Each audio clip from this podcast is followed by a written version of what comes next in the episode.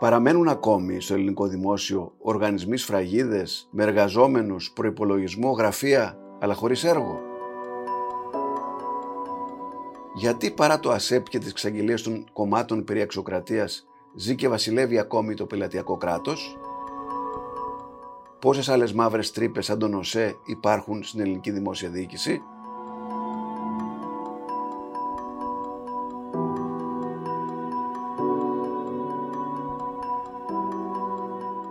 Ακούτε το Ράδιο Κάπα, το εβδομαδίο podcast καθημερινής. Είμαι ο Νότης Παπαδόπουλος και συζητώ σήμερα με τον Παναγιώτη Καρκατσούλη, εμπειρογνώμονα δημόσιας διοίκησης και πρώην βουλευτή.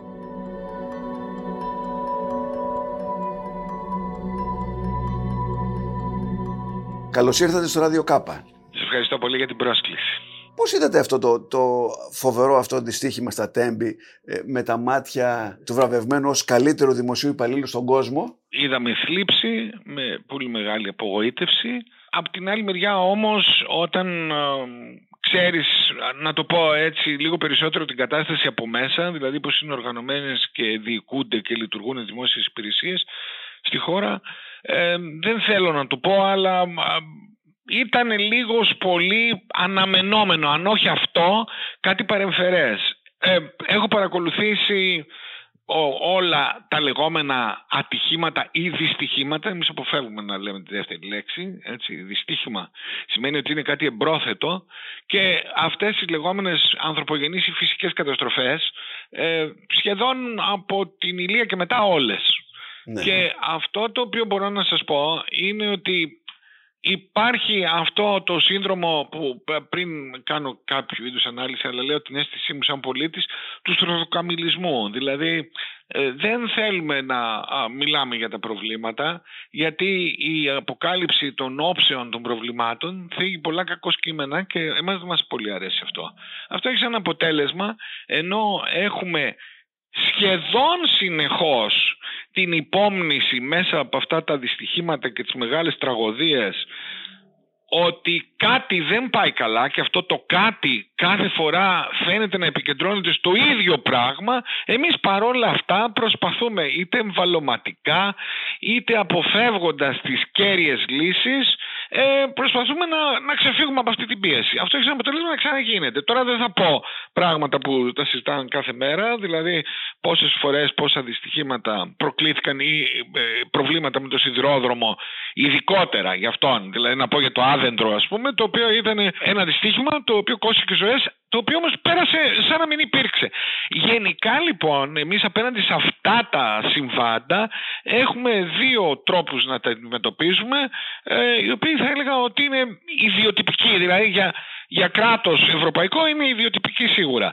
Το ένα είναι να επικαλείσει όταν είναι φυσικό το αίτιο της καταστροφής, ας πούμε μια φωτιά, να επικαλείσει τη θεομηνία. Αυτό είναι, αυτό είναι μόνιμο.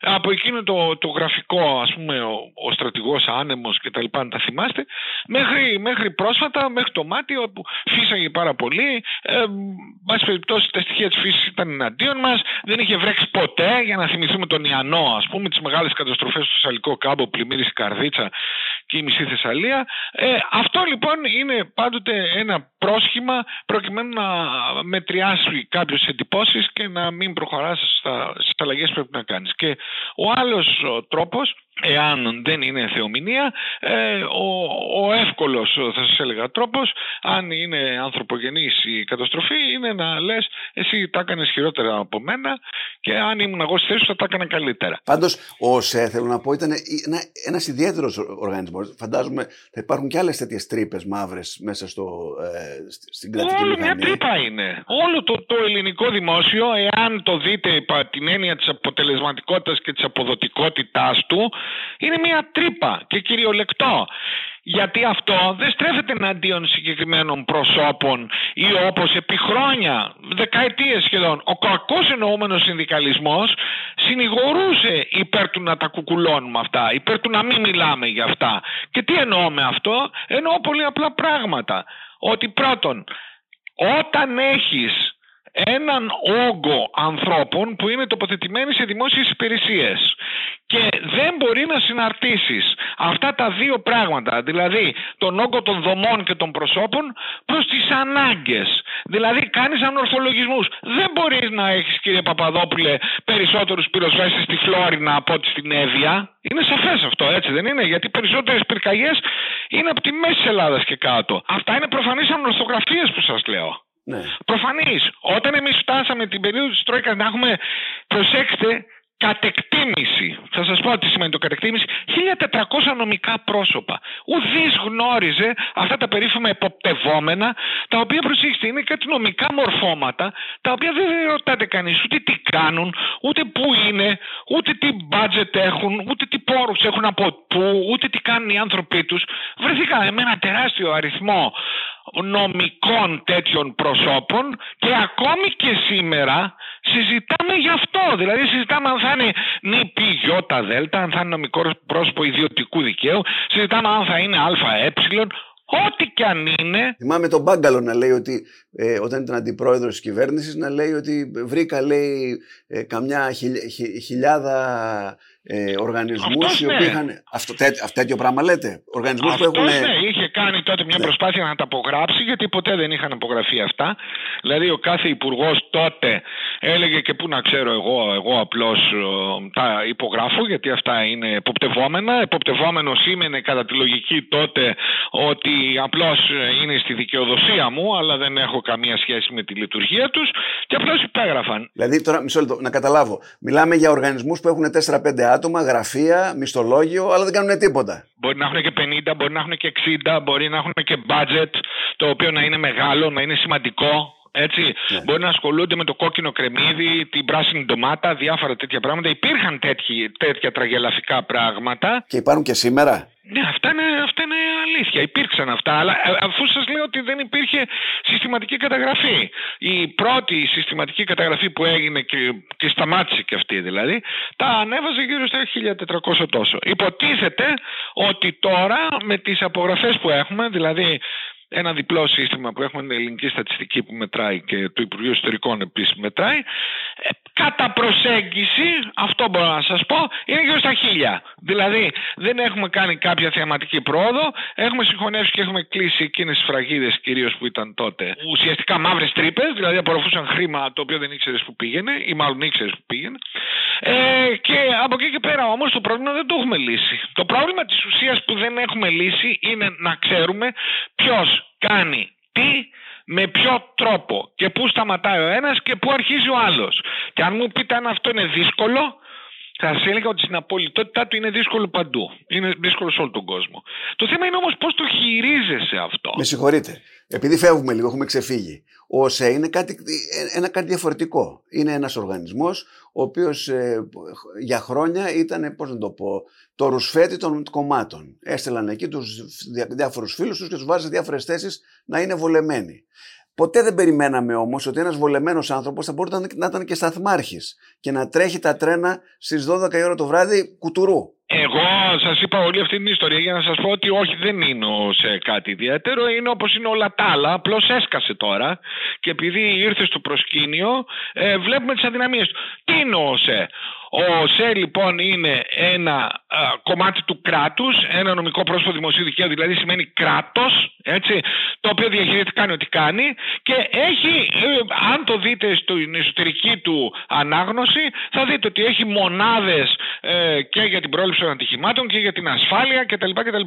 Επίσης θα δείτε ότι διαχειρίζεται μαζί με άλλα κομμάτια του ίδιου puzzle, έτσι, γιατί όταν θα πείτε σιδηρόδρομος δεν αρκεί να, να κοιτάτε μόνο τον ΟΣΕ, ούτε τη Hellenic Train, έτσι, ούτε, ούτε το σταθμάρχη να κοιτάτε. Πρέπει να το κοιτάξουμε όλο μαζί. Δηλαδή να κοιτάξεις το επιχειρησιακό σχέδιο του Υπουργείου Μεταφορών, να κοιτάξεις να δεις πώς λειτουργούν διάφορα κομμάτια όπως είναι η ρυθμιστική αρχή των σιδηροδρόμων, να κοιτάξεις πώς δεν επικοινωνούν μεταξύ τους όλα αυτά, δεν επικοινωνούν, δηλαδή ο καθένας κάνει αυτό που νομίζει ότι πρέπει να κάνει. Έτσι τώρα βγήκαν στη φόρα όλα αυτά και με τις συμβάσεις και με τις καθυστερήσεις κτλ.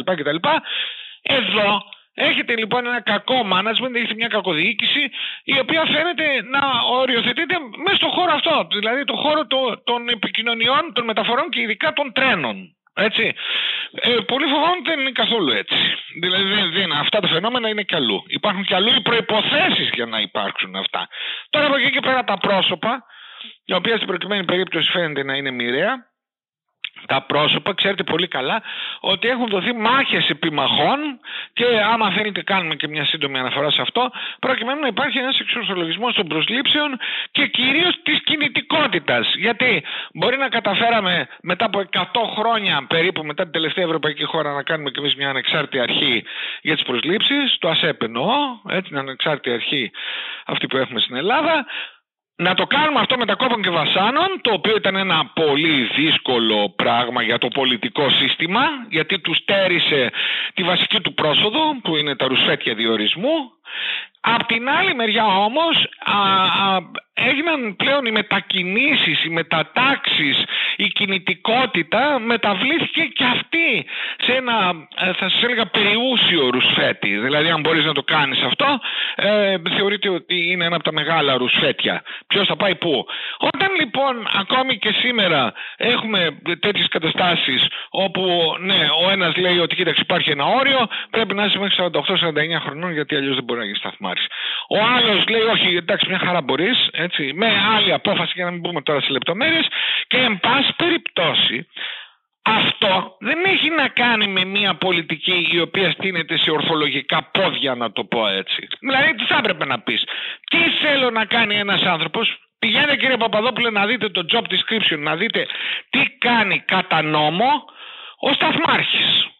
Έτσι και μετά να τα ξανακουβεντιάσουμε. Όταν λοιπόν αυτά είναι απειρχιωμένα, όταν δεν ξέρεις τι κάνει, κοιτάει, ελέγχει την κυκλοφορία, λέει εκεί στο σταθμό που είναι και πλησίον, πλησίον αυτού. Έτσι. Αυτό το πλησίον αυτού και πώς την ελέγχει και τι ακριβώς κάνει κτλ. κτλ. Όλα αυτά τα πράγματα έτσι, όχι μόνο δεν είναι καταγεγραμμένα, δεν είναι και εκπαιδευμένο το προσωπικό για να κάνει αυτή τη δουλειά. Θα μου πείτε, κι αλλού δεν είναι, άρα δεν γίνονται ατυχήματα. Σωστά. Ε, οι άλλοι πώς το κάνουν, εν πάση περιπτώσει; Οι άλλοι πώς το κάνουν. Ναι, ναι, ναι, Τώρα ναι, έχω ναι, πελαγώσει με αυτά που λέτε. Νόμιζα ότι θα λέγατε ότι είναι μια, εν πάση περιπτώσει, μια μαύρη τρύπα και σε άλλες υπηρεσίες πάμε καλύτερα. Αλλά τώρα μου λέτε ότι κάπως έτσι είναι παντού. Οι άλλοι, οι ξένοι πώς θα κάνουν τα πράγματα, πώς θα αντιμετωπίζουν. Ο λίγο έγκυος δεν γίνεται να είσαι. Ή είσαι ή δεν είσαι. Δηλαδή, τα χαρακτηριστικά που βλέπω σε αυτή την περίπτωση ενός οργανισμού με πρόδειλα προβλήματα, ας πάρτε τώρα αυτό το νομικό πρόσωπο, δηλαδή τον ΟΣΕ, έτσι, ε, θα σας έλεγα ότι κοινά πράγματα υπάρχουν σε πολλές δημόσιες υπηρεσίες, για να μην πω σε όλες. Έτσι, αυτό. Τώρα πώς το κάνεις; Αυτό πρέπει να κάνεις είναι να καταλάβεις ότι εάν δεν φτιάξεις το background πάνω στο οποίο θα αναπτυχθούν οι επιμέρους δομές, οι επιμέρους πολιτικές υγείας, παιδείας, μεταφορών και ούτω καθεξής, έτσι, αυτές όλες ακουμπάνε σε ένα κοινό οριζόντιο υπόβαθρο. Αυτό το κοινό οριζόντιο υπόβαθρο είναι αυτό που λέμε εδώ και χρόνια ότι χρειάζεται αλλαγές οριζόντιες ή χρειάζονται οι περίφημες μεταρρυθμίσεις. Να σας πω κάτι. Εμείς το τελευταίο σχέδιο εξυγχρονισμού που είχαμε στη δημόσια διοίκηση, το οποίο είδε το φως και συζητήθηκε, ήταν η έκθεση Πισαρίδη. Θυμάστε αυτή; Βεβαίως. Ωραία. Από τότε μέχρι τώρα, από τα μέτρα που προέβλεπε για να βελτιωθεί η δημόσια διοίκηση, πολλά εκ των οποίων ήταν χρήσιμα και αναγκαία.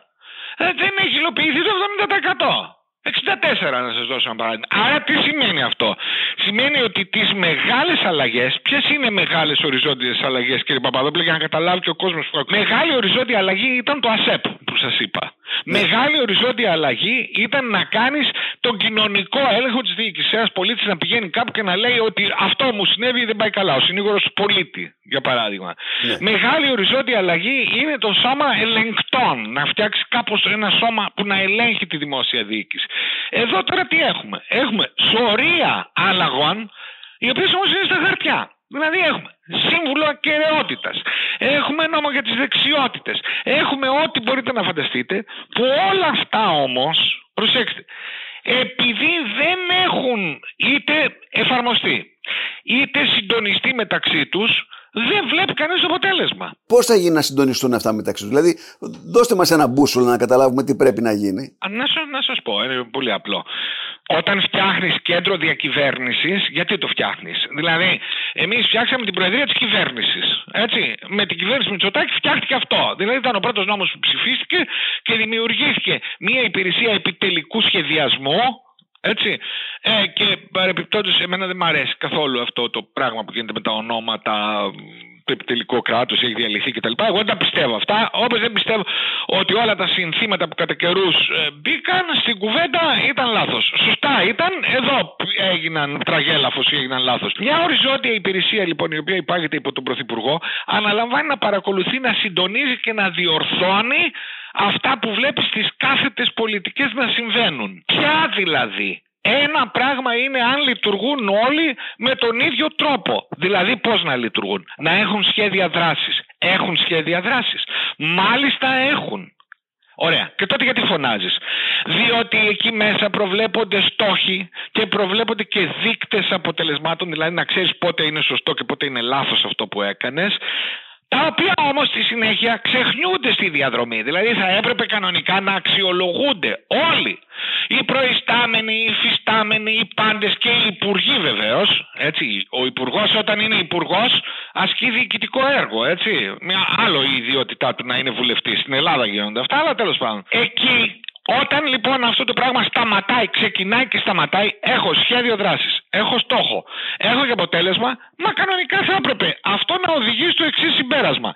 Από τους 10 ΟΑΕΔ που έχω ή από τα 50 ΙΚΑ ή ΕΦΚΑ, όπως θες πείτε τα, δουλεύουν καλά τα 5, τα δύο μισολειτουργούν και δύο-τρία δεν πάνε καθόλου καλά.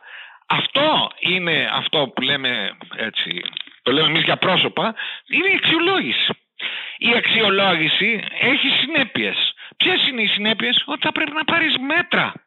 Μέτρα για εκεί που δεν δουλεύει, όχι γκυλοτίνε, όχι να σφάξεις κόσμο, αλλά μέτρα για να διορθώσεις πράγματα ούτως ώστε να αποκαταστήσεις την καλή του λειτουργία. Ε, αυτή τη μεταρρύθμιση εμείς δεν την έχουμε κάνει. Χωλαίνει στην Ελλάδα. Και υπάρχει και αντίσταση από παντού, αντιβλέπω. Βλέπω η ΑΔΔ κάθε...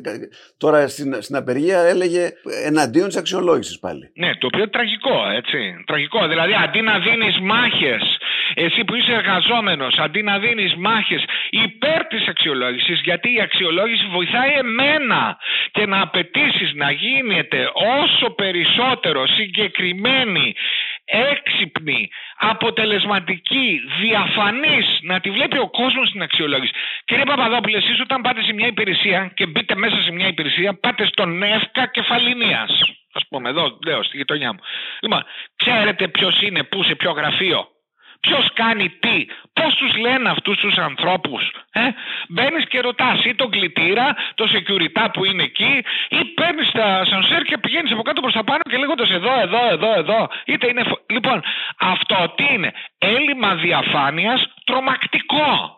Να μην ξέρετε όχι μόνο ε, ποιος κάνει τι, αλλά δεν ξέρετε καν οι φόροι που εισπράττονται πού πάνε. Ο μέσος Γερμανός πολίτης, αντίθετα από μένα, που δεν έχω ιδέα, εγώ πληρώνω φόρους, αλλά δεν ξέρω γιατί τους πληρώνω. Μου λένε για να έχω καλύτερα νοσοκομεία. Ναι, δηλαδή ποιο νοσοκομείο. Τα δικά μου τα λεφτά χρηματοδότησαν ποιο σχέδιο, ποιο project χρηματοδοτήθηκε. Θέλω να ξέρω. Γιατί ξέρει ο Γάλλος, γιατί ξέρει ο Γερμανός, γιατί ξέρει δηλαδή; ο Ολλανδός. Τι ξέρει; Εγώ γιατί δεν ξέρω; Πώς ξέρει ο Γερμανός, τι εννοείται, πώς ξέρει ο Γερμανός πού πάει το, τα λεφτά που δίνει; Διότι τον ενημερώνει η αντίστοιχη υπηρεσία κάθε χρόνο, στο τέλος κάθε χρόνου, από τα χρήματα που δώσατε, 10% πήγε για να φτιάξουμε δρόμους, 30% για να φτιάξω σχολείο, 40% στην περιοχή ΤΑΔΕ έφτιαξα 8 νοσοκομεία, για παράδειγμα. Στοιχειοδός, στοιχειοδός. Να ξέρεις. Και αυτά που σας λέω δεν είναι τωρινά, είναι παλιά αυτά. Έτσι. Η διαφάνεια είναι συστατικό στοιχείο του να γνωρίζω τι γίνεται εδώ. Κάναμε ένα σύστημα για να μπορούμε να ξέρουμε οι δημόσιες δαπάνες που κατατίθεται. Αυτό, η, η διαφάνεια που έχουμε εμείς, αυτό το πράγμα είναι. Και παρόλα αυτά υπάρχουν συνεχή προβλήματα στο πώς τη συντηρούμε και τι ακριβώς βάζουμε μέσα εκεί. Θα μου πείτε δεν υπάρχουν σε άλλες χώρες πιέσεις πελατειακού τύπου και μόνο στην Ελλάδα υπάρχουν. Στην Ελλάδα λοιπόν εμείς έχουμε ένα σύστημα διοίκησης που το κληρονομήσαμε από τους Οθωμανούς εν πάση περιπτώσει, δεν το έχουμε μόνο εμείς, το έχει όλη η περιοχή εδώ, τα Βαλκάνια εννοώ, Μέση Ανατολή, έχουμε το ίδιο σύστημα. Που είναι ένα σύστημα που στηρίζεται στο ρουσφέτη. Και αυτό το ρουσφέτη που εμείς νομίζουμε ότι είναι απλώς στην εποχή του Μαυρογιαλούρου, δεν είναι ακριβώς έτσι. Είναι κάτι που εξελίσσεται μαζί με την κοινωνία. Σήμερα λοιπόν το ρουσφέτη δεν είναι κύριε Παπαδόπουλε μόνο στην, στο να σου πάρω το ξάδερφο και να στο βάλω σε μια δουλειά. Έτσι. Είναι και στην τροπολογία που έρχεται το βράδυ μόνο που είναι πολύ πιο σοφιστική πλέον η διαδικασία από ό,τι ήταν παλιότερα. Παλιότερα τις φέρνανε τρεις η ώρα το πρωί και λέγανε να βάλτε σε εδώ τώρα και ήταν όλα ρουσφέτια αυτά. Τώρα δεν είναι έτσι, έχει εξορθολογιστεί, έχει λιγότερα άρθρα, δεν κατατίθεται εκπρόθεσμα. Βλέπει όμως τροπολογίες τέρατα. Τροπολογίες με 70 άρθρα, με 30 άρθρα που περνάνε μπαν και έξω. Δηλαδή, τι θέλω να πω; Εμείς έχουμε ζητήματα ανοιχτά και στο πώς θέτουμε κανόνες και παίρνουμε αποφάσεις. Και στο τι δομές φτιάχνουμε. Κανείς δεν ξέρει γιατί έχουμε δύο νοσοκομεία σε απόσταση 17 χιλιόμετρων, ας πούμε στο Άργος και στον Άφλιο. Ξέρω, δεν το ξέρει κανείς. Δεν, δεν απαντιέται αυτό. Έτσι τα βρήκαμε. Κανείς δεν ξέρει γιατί τα συντηρούμε πολλά από αυτά ενώ έχουν κάλυψη 40% ας πούμε. Έτσι. Κανείς δεν αναλαμβάνει το πολιτικό κόστος το λεγόμενο, δηλαδή ποιο είναι το πολιτικό κόστος, να μην εκλεγείς, έτσι αυτό είναι. Δεν το αναλαμβάνει αυτό το κόστος, διότι σου λέει κοίταξε δεν θα πάω εγώ εκεί να, να τα ενώσω αυτά ή να τα συγχωνεύσω ε, και αυτό σημαίνει ότι θα δυσαρεστηθούν οι, οι ντόπιοι βουλευτές. Μήπως αυτό θα άλλαζε, λοιπόν αυτό που λένε διάφοροι ότι πρέπει να καταργηθεί ο σταυρός προτίμησης, θα βελτίωνε το πελατειακό κράτος, θα, θα του έκοβε τα πόδια; Οτιδήποτε θα συνέβαλε σε αυτό, εγώ είμαι υπέρ. Δηλαδή, ο Σταυρός Προτίμησης σίγουρα από μόνος του δεν θα έλυνε το πρόβλημα. Δηλαδή, να πεις καταργώ το Σταυρό Προτίμηση. Αν όμως πήγαινε συνδυαστικά να κάνεις κι άλλα πράγματα, όπως αυτά που σας λέω. Δηλαδή, να υπάρχει ένα σύστημα επιτήρησης με βάση το οποίο οι τροπολογίες που περνάνε τη νύχτα και είναι άσχετες, να τις πετάει το σύστημα έξω. Να μην μπορεί να περάσουν. Είναι τόσο απλό. Να περάσουν και να συζητηθούν όλες σαν κανονικοί νόμοι την ώρα που πρέπει να ξέρει ο κόσμος τι γίνεται. Δεύτερον, Πόσο δύσκολο είναι να πεις ότι αυτή τη στιγμή, εγώ σας λέω 750, άντε να είναι 1000 νομικά πρόσωπα και οργανισμοί που διορίζονται οι διοικήσεις τους από την εκάστοτε κυβέρνηση. Να μην διορίζονται κύριε Παπαδόπουλε. Να μην διορίζονται. Να επιλέγονται. Και να Στον ΟΣΕ ας πούμε να μην είναι κάποιοι ε, πολιτευτές οι οποίοι δεν έχουν εκλεγεί. Αυτό λέω. Ναι, επιλέγεται. Δηλαδή, έρχεται και προτείνει, τους προτείνει η κυβέρνηση ή τους προτείνει το Υπουργείο. Ωραία. Μέσω ΑΣΕΠ να βοηθήσουμε, δηλαδή να φτιάξουμε ανεξάρτητες αρχές που να είναι ισχυρές έτσι. Και να πεις ότι κοίταξε, θα περνάνε όλοι μέσα από αυτούς. Γιατί το μόνο πράγμα που έχει η ανεξάρτητη αρχή είναι αυτό, ότι είναι ανεξάρτητη της εκτελεστικής εξουσίας. Να εκλέγονται λοιπόν αυτοί. Ή να τους βλέπουμε, να τους ξέρουμε. Ή να περνάνε με διαδικασίες που θα είναι αντικειμενικές. Έτσι. Ή και αξιοκρατικές, αν μπορούμε να φτάσουμε μέχρι εκεί. Άλλο πράγμα. Δεν θα μετρήσουμε ποτέ Πόσες δομές έχουμε εμείς; Από όλες αυτές τις δομές, πώς χρηματοδοτούνται, πώς παίρνουν προπολογισμό. Ξέρετε, εκείνο και το, το προπολογισμό προγραμμάτων πάει σιγά σιγά, αργά, αργά, αργά. Δηλαδή, τι σημαίνει, πόσα υλοποίησες από αυτά που είχες πέρσι, για να δω πόσα λεφτά θα σου δώσω φέτος. Όχι δεν και καλά θα πάρεις. Επειδή έχεις μια νομική μορφή τέτοια και εξορισμού επειδή είσαι δημόσιο πάρε λεφτά και δεν πειράζει. Ας χρεωθούμε και ας μην κάνεις και τίποτα. Τώρα στο προκειμένο βοηθήστε με λίγο. Έχουμε τους, τους, ας πούμε τους σταθμάρχες εκεί. Πώς είναι δυνατόν ανάμεσα στους σταθμάρχες που είναι έμπειρους να υπάρχει ένα σταθμάρχης που είναι στραβάδι δεν ξέρει τι του γίνεται και αντί να τον προστατεύσουν, γιατί θα προστατεύσουν και τη δικιά τους δουλειά, να τον αφήνουν να αναλαμβάνει τη χειρότερη βάρδια στον, σε έναν πολύ μεγάλο σταθμό. Πώς αυτό μπορεί να γίνει; Αυτό θα μπορούσε να αποφευχθεί εάν εφαρμοζόταν αυστηρά ο νόμος, ο νόμος που έλεγε ότι πρέπει να έχεις ένα όριο ηλικίας, αυτό νομίζω ότι ήταν, ε, βοηθάει έτσι. Ε, το δεύτερο πράγμα είναι η εκπαίδευσή του να έχει κάποιο, κάποια πιστοποίηση ότι εν πάση περιπτώσει το τέλειωσε και ξέρει κάτι. Το τρίτο Φαντάζομαι είναι... την πήρε αυτή την πιστοποίηση από τον ΟΣΕ. Άλλο αν, δεν, αν ήταν ανεπαρκής. Όχι, δεν πάει έτσι. Δηλαδή, αν κάποιος του την έδωσε, κακός σου την έδωσε, γιατί ήταν. Α υποθέσουμε όμως ότι. Δηλαδή, θέλω να πω, αν υπήρχαν. Ε, κάποιοι λένε ότι θα πρέπει να, να τελειώσει η μονιμότητα από το δημόσιο. Δηλαδή, πρέπει να υπάρχει κάποιο πέναλτι με κάποιο τρόπο να ελέγχεις το κράτος, ώστε άμα κάνει λάθος να τον απολύεις στο δημόσιο υπάλληλο, να του βάζεις πρόστιμα κτλ. Αυτό το πράγμα δεν υπάρχει στην Ελλάδα. Ισχύει και προς τα πάνω όμως, έτσι. Ναι, και προς τα πάνω, ασφαλώς. Αλλά από την άλλη μεριά δεν είναι η λύση να πεις ότι θα κάνω αυτό όταν δεν έχει προηγηθεί το προηγούμενο βήμα. Το, ποιο είναι το προηγούμενο βήμα; Γιατί εμείς ξέρετε ότι είχαμε 10 χρόνια νόμο για τη στοχοθεσία από το 2004 που έλεγε θα έχω στόχο 1, 2, 3. Έτσι. Και στην πράξη αυτή η στοχοθεσία δεν συναρτόταν με τίποτα. Δηλαδή είτε πετύχαιναν τους στόχους είτε δεν τους πετύχαινα ένα και το αυτό. Γιατί εγώ δεν έβλεπα καμία διαφορά ούτε μισθολογική ούτε στην εξέλιξή μου ούτε πουθενά. Ξέρετε ότι η εξέλιξη των ανθρώπων σήμερα, ακόμη και σήμερα που μιλάμε, είναι με την αρχαιότητα και με τα τυπικά προσόντα. Πού είναι η αξιοκρατία όμως εδώ; Α, λύσε πρώτα αυτά, λύσε αυτά που είναι τεράστια θέματα, έτσι, και μετά θα σας έλεγα αν αυτός ο άνθρωπος θα έφτανε ποτέ μέχρι εκεί να είναι σε εκείνη τη συγκεκριμένη στιγμή, εκείνη την ώρα. Αν παρόλα αυτά ήταν, αυτό εντάξει, μπορείτε να πείτε ότι δεν μπορεί να το αποφύγεις. Αλλά όλα τα προηγούμενα έγιναν. Αν λοιπόν σας φώναζε ο Μητσοτάκης τώρα ή ο Πρωθυπουργός ο Αυριανός και έλεγε έλα εδώ Καρκατσούλη, θέλω τρία-τέσσερα πράγματα να τα βάλεις στη σειρά για το κράτος αυτό όπως έγινε φαντάζομαι στα ψηφιακά και κάναμε ένα άλμα στην ουσία να μπούμε η μηχανή η κρατική να αρχίσει να δουλεύει καλύτερα. Τι θα τους λέγατε; Ένα, δύο, τρία, τέσσερα. θα του έλεγα οπωσδήποτε να εφαρμόσει αυτά που έχουν ψηφιστεί και κάθονται και δεν εφαρμόζονται. Έτσι.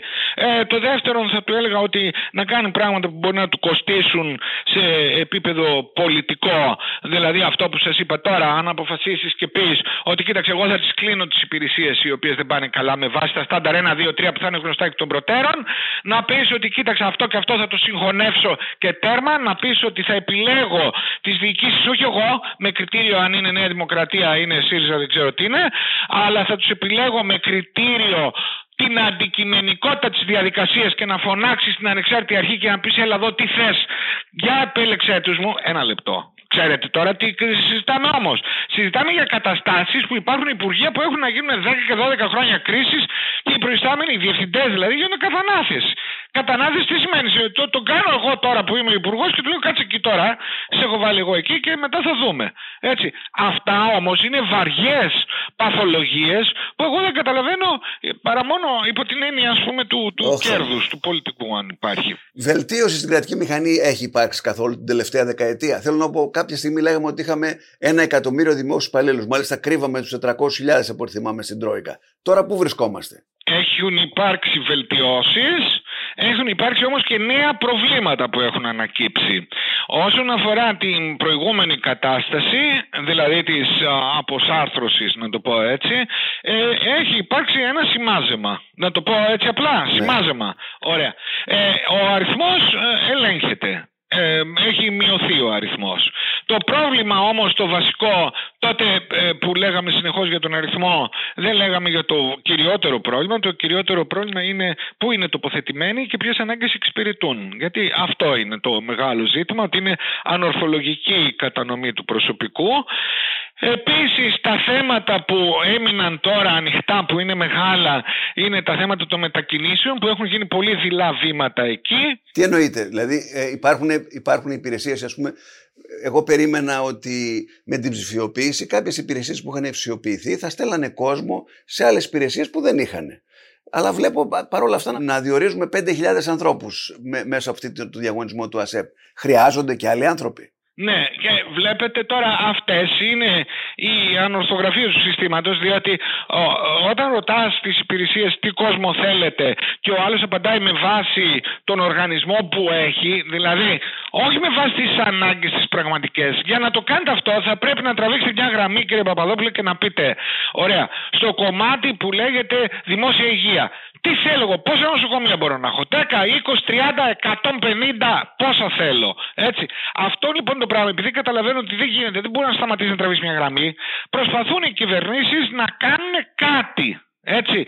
Αν με ρωτάτε λοιπόν τι έχει γίνει, κάτι έχει γίνει τα τελευταία 20 χρόνια, το οποίο είναι πολύ αργό και πολύ διστακτικό. Μα με συγχωρείτε, πόσους ανθρώπους έχουμε στα νοσοκομεία και πόσες στο Υπουργείο Παιδείας; Θυμάμαι ότι είναι δεκάδες χιλιάδες άνθρωποι, αλλά συνέχεια ζητάμε παραπάνω. Θα είναι συνεχώς παραπάνω. Μα εδώ είναι τώρα το θέμα, διότι Εμείς δεν έχουμε επικοινωνήσει και ιδιαίτερα με πράγματα τα οποία είναι γνωστά έτσι μέσω τη διοικητικής επιστήμης. Όταν έχεις μια υπηρεσία που την πήρες σήμερα και της είπες με 50 ανθρώπους, είσαι εντάξει, ναι, εντάξει, ξεκινάω. Του χρόνου είναι βέβαιο ότι θα συζητήσει 60. Του παραχρόνου θα συζητήσει 150 και μετά θα συζητήσει 500. Ξέρετε γιατί; Γιατί αν δεν ελέγχει συνεχώς τον τρόπο που δουλεύει, η τάση που υπάρχει σε κάθε γραφειοκρατία είναι να διωγγώνεται. Αυτό είναι ο περίφημος νόμος του Πάρκινσον, για να το πω. Τι σημαίνει να διωγγώνεται; Μπορεί εγώ να έχω αυτή τη στιγμή 120.000 ανθρώπους σε νοσοκομεία και να έχω τρύπα. Να έχω πραγματική τρύπα. Γιατί; Αν δεν ελέγχω αυτοί οι άνθρωποι τι κάνουν και πού είναι, έτσι, το σύνηθες δηλαδή. Τους παίρνω για εκεί και αυτοί βρίσκονται κάπου αλλού μετά από λίγο ε, σε κάποιο γραφείο, σε κάποιο βουλευτή, κάπου να είναι αποσπασμένοι, κάτι άλλο να κάνουν και να έχει τρύπα η υπηρεσία. Η υπηρεσία που το βλέπει αυτό το καταγράφει ως τρύπα. Δεν καταγράφει τον άνθρωπο, τον πραγματικό, ο οποίος βρίσκεται κάπου αλλού. Αυτά είναι τα θέματα της κινητικότητας που σας είπα. Πώς θα λυθεί αυτό; Αξιολόγηση παντού, παντού. Αξιολόγηση στα σχέδια των Υπουργείων. Ξεκίνησε αυτή η κυβέρνηση, μοίρασε κάτι φακέλους, το θυμάμαι ο, ο, ο, οι αντίστοιχοι εκεί υπουργοί, είπαν ναι, ναι, ναι, θα σας κρίνουμε με βάση την απόδοσή σας. Με βάση την απόδοση πότε κρίθηκαν; Εγώ δεν ξέρω κανέναν να έχει κριθεί με βάση την απόδοσή του. Βεβαίως είναι πολιτικά, αλλά μην τα μπερδεύουμε όμως. Όταν τον κάνεις, ας πούμε, επειδή λέμε για μεγάλες μεταρρυθμίσεις, να ξεχωρίσεις τους υπουργούς από τους βουλευτές. Γιατί δεν το κάνουμε. Υπάρχει ένας αντίλογος, υπάρχει όμως και ισχυρό επιχείρημα από την άλλη μεριά. Να ξεχωρίσει αυτό. Δηλαδή, ο βουλευτής είναι βουλευτής. Και αυτός που είναι υπουργός δεν πρέπει ντε και καλά, σώνει και καλά να είναι βουλευτής. Έτσι δεν είναι. Σε πολλές χώρες ισχύει αυτό. Ε, δεν βλέπω να έχουν πάθει τίποτα ε, τραγικό. Έτσι. Mm. Έχουμε προβλήματα στην ανεξαρτησία. Επίσης, ε, κάνουμε πράγματα και τα αφήνουμε. Αυτό που θα κοίταζα λοιπόν είναι πράγματα που έχουν μείνει στη μέση, πράγματα που δεν τολμήσαμε να τα κάνουμε ακόμα έτσι. Ε, και από εκεί και πέρα ε, γενναίες αποφάσεις σε σχέση με το ανθρώπινο δυναμικό. Δηλαδή ποιες είναι οι γενναίες αποφάσεις; Εκείνοι που είναι καλοί και ξεχωρίζουν εκείνοι θα πρέπει να αμείβονται και περισσότερο και το έργο τους να βγαίνει προς τα έξω. Να φύγεις από αυτό τον εξισωτισμό, από αυτή την κατάσταση της μετριότητας και της μετριοκρατίας.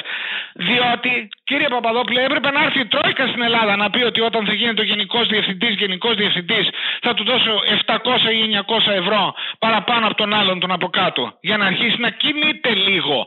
Δεν μπορεί όταν δεν έχει απολύτως τίποτα και έχει ένα τίτλο ο οποίος είναι κενό γράμμα να του ζητάτε μετά ευθύνες. Τι διοικεί; Αυτά που μας είπε, μας, μας είπε η Τρόικα κάναμε κάτι προς αυτή την κατεύθυνση ή έχουμε πάλι διολυσθένουμε συνέχεια στο παρελθόν εκεί που είμαστε; Αυτό το δεύτερο. Κάναμε και διολυσθένουμε. Σηκώνω τα χέρια ψηλά δεν έχουμε σταθερή γραμμή απέναντι στις μεταρρυθμίσεις. Να πούμε, εμείς δεν έχουμε πετύχει και κονσένσου, δεν έχουμε πετύχει βασικά πράγματα. Δηλαδή να συμφωνήσουν τα κόμματα επιτέλους σε ένα πολύ απλό πράγμα. Παιδιά, όποιος και να κυβερνήσει θα κάτσει πάνω στο ίδιο βάθρο. Αν είναι σάπιο, θα πας και εσύ κάτω.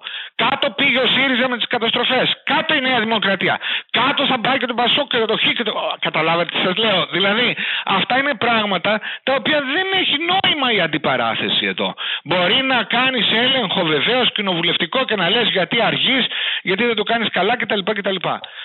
Αυτά που έχουμε φτιάξει, ε, ναι, τα έχουμε προχωρήσει. Θα σας έλεγα σε ένα βαθμό. Έτσι. Αυτά όμως που έχουν μείνει πίσω, είτε από το παρελθόν, που έχουν να κάνουν με τον πελατειασμό, που είναι το μεγάλο πρόβλημα της ελληνικής δημόσιας διοίκησης. Αυτό είναι. Δεν υπάρχει άλλο. Είτε με καθυστερήσεις που οφείλονται στην έλλειψη συντονισμού και στην έλλειψη κυρίως συνεργασίας των επιπέδων διοίκησης. Αλλά και ρεμούλες, φαντάζομαι. Και κάποιοι άνθρωποι, οι οποίοι είτε πολιτικοί είτε δημόσιοι λειτουργοί, ε, παίρνουν μέρος στο πάρτι. Ναι, όταν, όταν όμως είναι το σύστημα τέτοιο που σου το επιτρέπει, Αυτό είναι το θέμα. Δηλαδή, όταν υπάρχουν οι προϋποθέσεις για να γίνει αυτό, έτσι, μπορείτε να μου πείτε βεβαίως ότι έχουμε κάνει πρόοδο. Βεβαίως έχουμε κάνει πρόοδο. Έλα όμως που όταν υπάρχει μια έκτακτη ανάγκη ή μια έκτακτη συνθήκη, διότι όλα αυτά που αναπτύσσονται κύριε Παπαδόπουλο, αναπτύσσονται στις παρυφές του συστήματος. Ο πελατειασμός, τα πελατειακά δίκτυα που συζητάμε είναι παράσιτα, ως παράσιτα πρέπει να τα καταλάβετε σε έναν οργανισμό. Πάνε μαζί με αυτόν τον οργανισμό. Εδώ δηλαδή πώς είχαμε στον ΟΣΕ, είχαμε πρόσωπα, δεν ξέρω πια, όμως δεν είναι η δουλειά μου αυτή, δεν είμαι δικαστής ούτε ανακριτής. Είχαμε όμως ανθρώπους μέσα από τον οργανισμό έτσι, που είχαν, να το πω έτσι, κάναν δουλειές με αυτούς που εκμεταλλεύονταν το υλικό των συνδυροδρόμων και το πηγαίναν στα σκραπατζίρικα για να κονομάνε και η μεν και η δε. Αυτά τα έχω ζήσει κι εγώ πριν γίνουν τα ΚΕΠ. Δηλαδή να αυτές είναι μεγάλες μεταρρυθμίσεις. Τότε για να πάρεις ένα πιστοποιητικό ποινικό μητρό σου έλεγε λοιπόν θέλω να σε δω. Θέλω να σε δω πώς θα στο δώσω το ποινικό μητρό, δεν σε βλέπω. Ε, Βεβαίως η ψηφιακοποίηση των πραγμάτων είναι στη σωστή κατεύθυνση, αλλά προσέξτε, είναι σταγόνα στον ωκεανό. Διότι τα μεγάλα πράγματα, δηλαδή το πώς παίρνω αποφάσεις, το πώς φτιάχνω δομές, το πώς αξιολογώ και κυρίως πώς συντονίζω και πώς κοινοποιώ τα αποτελέσματα στον κόσμο. Να μάθει ο κόσμος τι συμβαίνει. Εγώ θυμάμαι στη, στη Βρετανική τηλεόραση υπήρχε από πεντηκονταετία. Μια εκπομπή που ήταν 10 λεπτά τη βδομάδα. Που έλεγε, μίλαγε το δημόσιο. Να ξέρεις ποιος είναι, πού πας. Αυτό σας τα λέω γιατί σήμερα σε μεγάλο βαθμό το ρουσφέτη και η πελατεία συντηρείται και από την άλλη μεριά. Συντηρείται δηλαδή και από τους πολίτες. Που όταν θα μπει σε ένα νοσοκομείο, θα μπει σε μια υπηρεσία, λέει δεν ξέρω κανέναν, δεν ξέρω ποιος είναι. Μήπως έχουμε κανέναν εκεί να πάω να τον δω, να πάω να του μιλήσω, να με εξυπηρετήσει. Είναι ή δεν είναι αυτό η καθημερινότητα, η πραγματικότητα. Κύριε Καρκατσούλη, σας ευχαριστώ πάρα πολύ. Είμαι πολύ πιο απογοητευμένος από ότι όταν πριν μιλήσουμε. Νόμιζα ότι, κάτι, ότι είχαμε κάνει κάποια βήματα. Προηγουμένως όταν κάναμε το τεστ, ε, αν ακούγεται καλά η φωνή μου, σας είπα κάτι που ειλικρινά το πιστεύω πολύ. Εγώ πιστεύω ότι δεν είναι το πόσο μπροστά ή πίσω βρισκόμαστε σε σχέση με άλλες χώρες. Είμαστε προφανώς διοικητικά σαφώς υποδέστεροι από τις χώρες της Ευρώπης με τις οποίες εμείς συνήθως συγκρινόμαστε. Είμαστε πίσω. Όμως δεν είναι αυτό το πρόβλημά μας. Το πρόβλημά μας είναι να μην ξέρουμε τι δεν ξέρουμε. Δηλαδή να υπάρχουν περιοχές που τις έχουμε κουκουλωμένες που δεν ξέρουμε ότι μέσα εκεί υπάρχει πρόβλημα καν. Και κάθε φορά να εκπλητώμεθα και να λέμε πω πω, μα γιατί έγινε αυτό; Ε, δεν ήμουν ενήμερος, είτε ήμουν πρωθυπουργός, είτε είμαι υπουργός, είτε οτιδήποτε. Αυτό είναι το πρόβλημα το δικό μας. Είναι πρόβλημα αυτογνωσίας και όσο και αν πονάει, όσο και αν αυτή τη στιγμή ε, μπορεί να λες δεν αισθάνομαι βολικά με αυτό και δεν, τι κοινωνία είναι αυτή και τα σχετικά και τι κράτος είναι αυτό αν όμως αυτό αναδυθεί και συζητηθεί με ειλικρίνεια και δημόσια από εκεί και πέρα αναλαμβάνει η κοινωνία να παίξει ένα ρόλο σε αυτό. Έτσι, να τη βάλεις μέσα την κοινωνία, να μην την έχεις απ' έξω. Έτσι, για να δικαιούσε μετά να πεις. Πρέπει να μάθουμε λοιπόν όσα δεν ξέρουμε. Ε, βέβαια. Σας ευχαριστώ πάρα πολύ. Να είστε καλά, γεια σας.